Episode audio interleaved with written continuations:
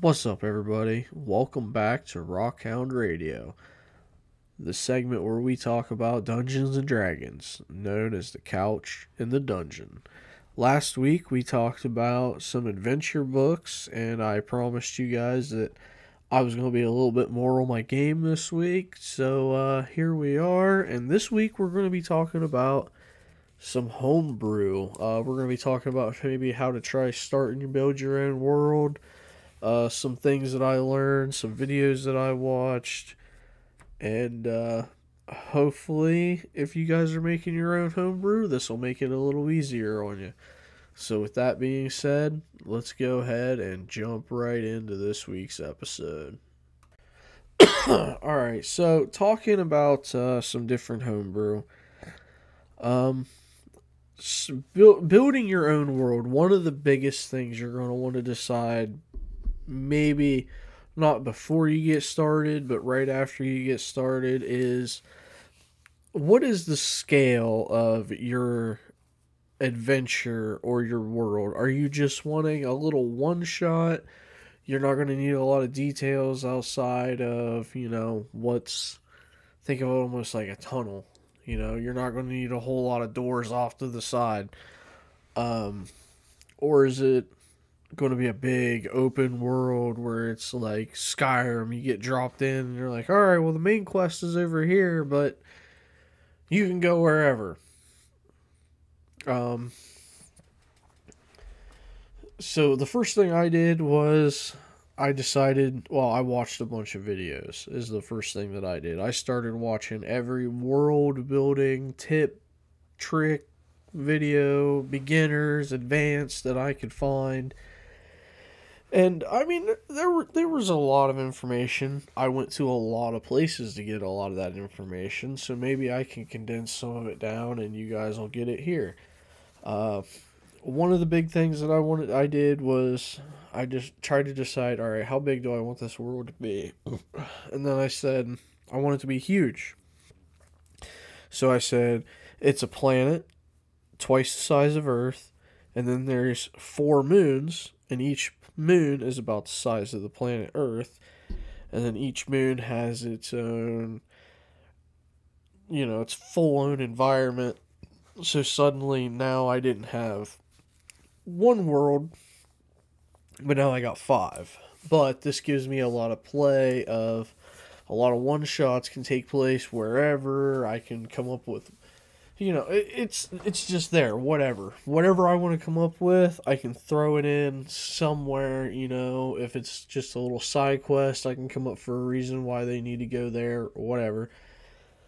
Uh, so once I decided that, I was like, all right, well, now I need governments and empires and republics for all these land masses, because the first thing I did was I laid out, I bought a, uh, it's like a twenty by thirty uh, notebook pad, and it, I mean, it's, you know, like one of the huge sketchbooks, and I drew out this big, huge, elaborate, all these big continents, and I was like, I have to put continent, I have to have cultures and peoples and whatever, and I started working on that, and then I thought, this is insane, I'm never going to get anything done. So I picked one continent, and I was like, alright, you're going to focus on this one continent, you're going to come up with the governments, uh, you're going to come up with where the territories lie. I drew some rivers in, I put some more details in the map, and then uh next thing you know, I had an empire, and then I had a republic, and I had a kingdom, and then I had, like, a prairie land that's, like, all just a bunch of series of random different clans. And then I started coming up with all these details for them, and granted, I'm documenting everything, so I'm writing everything down, and then I'm at work, and I'm thinking about everything all day in my head, and I come home, and I go to sit down, and I can't remember a single thing I thought about all day at work. So be prepared. If you're really going to start a good homebrew, it's going to take up a lot of, like, your free time where you normally just find yourself kind of, your mind's just drifting off, wandering. You're going to be wandering and drifting off, thinking about all the different things in your D and D campaign. And then when you get the time to sit down and write it, you're going to have all those great ideas and you're not going to remember a single one of them. So be prepared. Now, granted, mind you, when I started this world building, I really didn't know what my story was going to be or where my story was going to go. I just knew that uh, it was going to involve this Kel'Thas Empire was going to be the bad guys. Not really the bad guys, but they were going to be, you know, for all intents and purposes, they were going to be the bad guys. And then, um, you know, I had this other kingdom that was kind of going to be like this super powerful that kind of like kept them in check. And then I had these other republic that was kind of allied with the kingdom. And then I had the other ones that were kind of like split on whether what side they should ally with. And all of this, like I was building all of these politics and I was coming up with everything and I'm trying to, I'm taking notes on my phone and then I'm copying the notes over into my notebook. And then I went from using a notebook to copying everything onto my computer. And, uh, I started this homebrew back in like two thousand nineteen and I have been slowly building on it.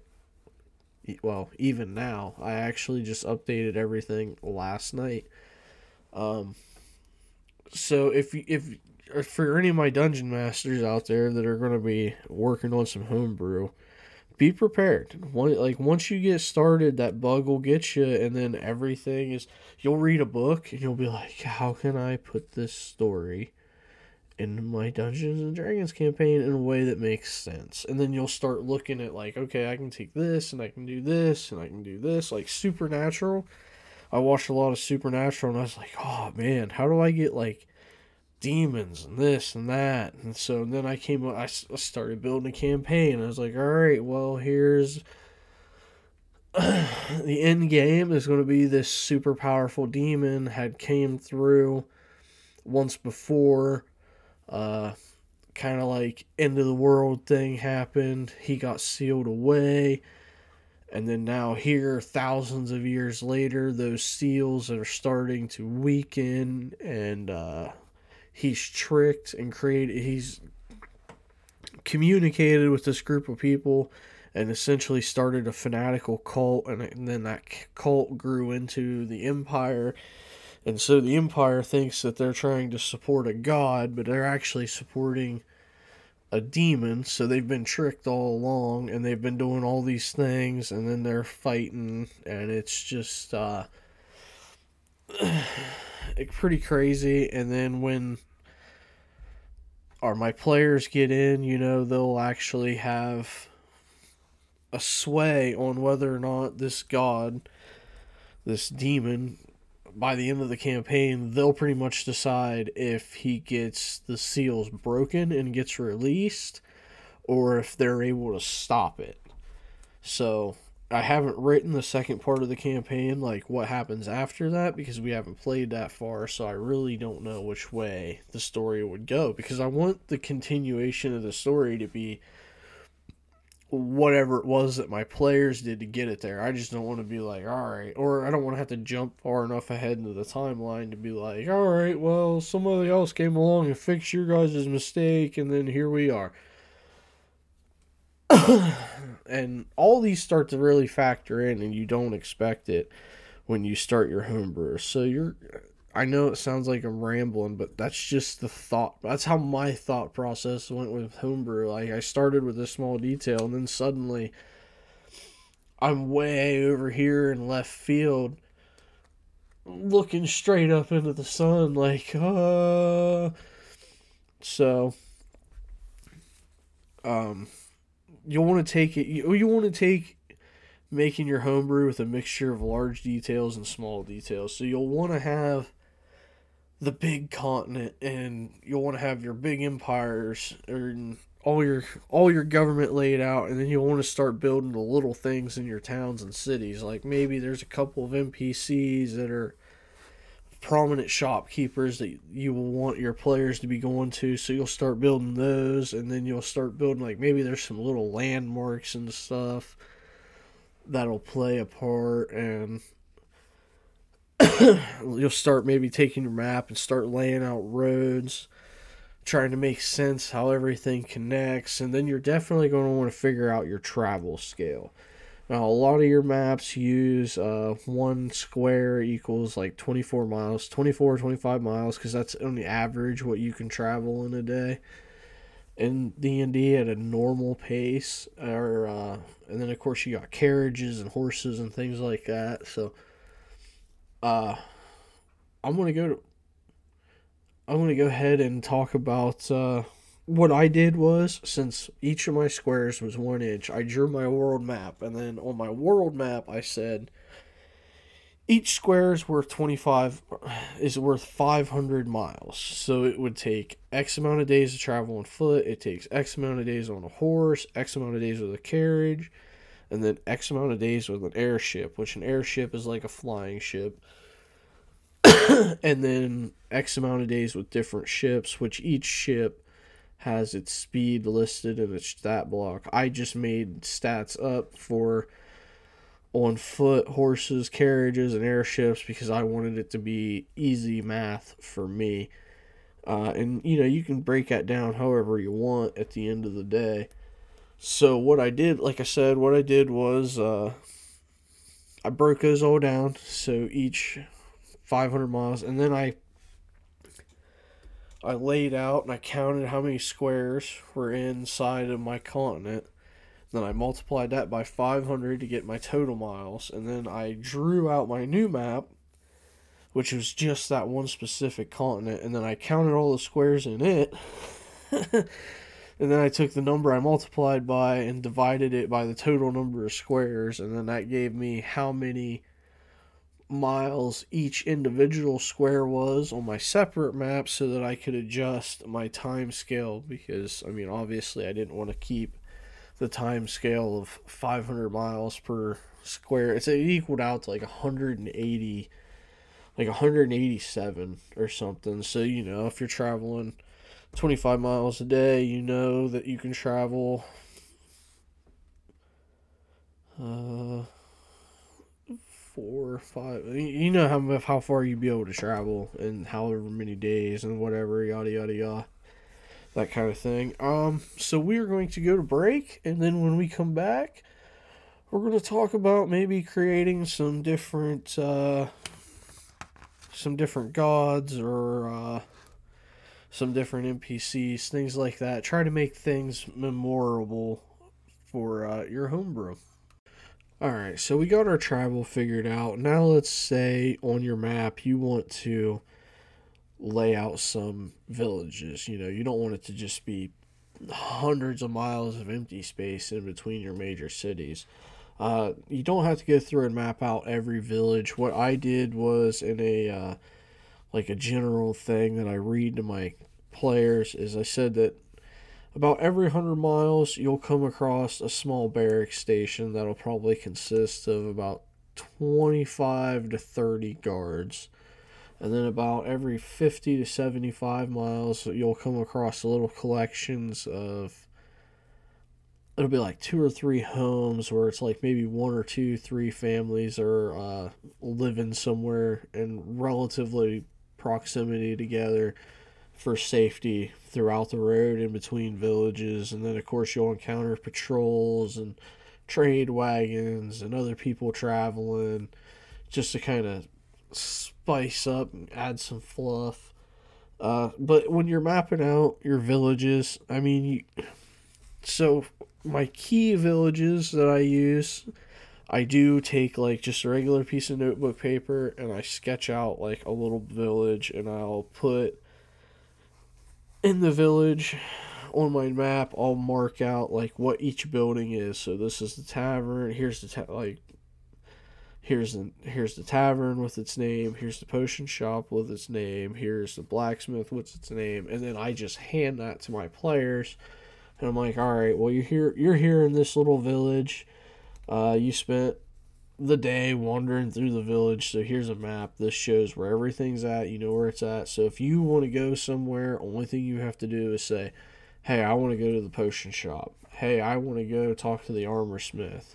Hey, I want to go talk to the guy that's got running the pawn shop or the general goods store, whatever. And then, you know, the only thing they have to do is look at the map, and then you don't have to, they don't have to ask, and they don't have to be like, oh, well, so you can do that for maybe not every village or city, but definitely, like, the major ones you know you're going to be spending a lot of time in. It's kind of nice to just throw that at them. And then, because I, occasionally, I like to throw things on there, like, my players will... we'll be in a village or whatever, and especially in my bigger towns and cities, uh, things change. So they'll leave, come back, and it'll be, you know, like six, seven months later. Maybe I've put a new little shop on the map and throw the map back at them. Or I erase one and change it or something, you know, and then all of a sudden they're like, wait, what happened? What, what is this? Whoa, we just walked down the street and we seen a new place. We gotta go see what it is. Uh, those are reactions that I've I've elicited from players. So, I mean, and that's why I love DMing, is pulling those reactions from the players. I mean, you see somebody get so excited because of over small things. It's, it's just, I love it. Um, I think we're getting a little off topic. So, uh, you know, you can use those maps. Now, like I said, not every city needs it. Uh, I've done it for the major ones where we, we're going to be posted up for two or three sessions just so that it's like a reminder, you know, it's quick, it's easy. They can pass it around the table. I try to give all my players a, uh, like a little book. You know, it's like a sheet protector with like six or eight pages in it of just, uh, different information, not information that they need to know all at once, but it's like information that while we're playing, if we roll up somewhere, they can pull out a piece and they can be like, all right, we're going here.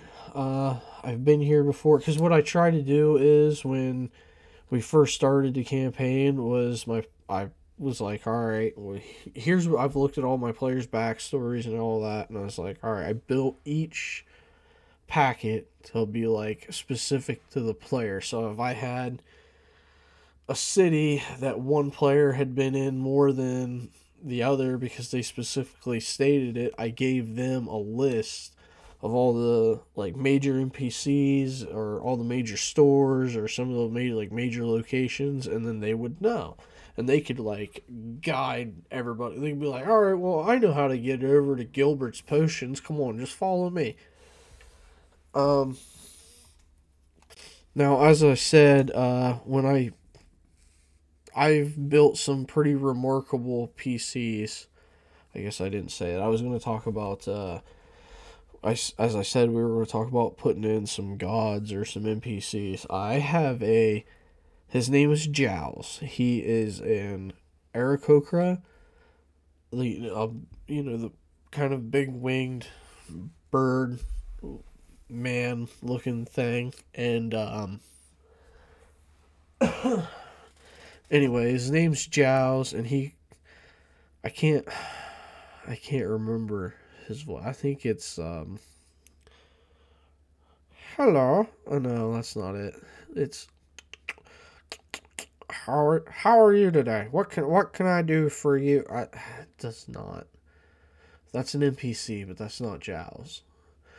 But Jowls has become a uh, favorite N P C to a couple of my players, and they, they really love going and seeing him. He, he runs like a pawn shop, like a used magic items type steal, and uh, he gives good deals, so they like going to seeing him, and they like don't bartering back and forth with him. And I've actually had players uh, sit at the table and be like, listen, if you steal from him, I will kill you, to another player. And they're like, oh shit, this is serious.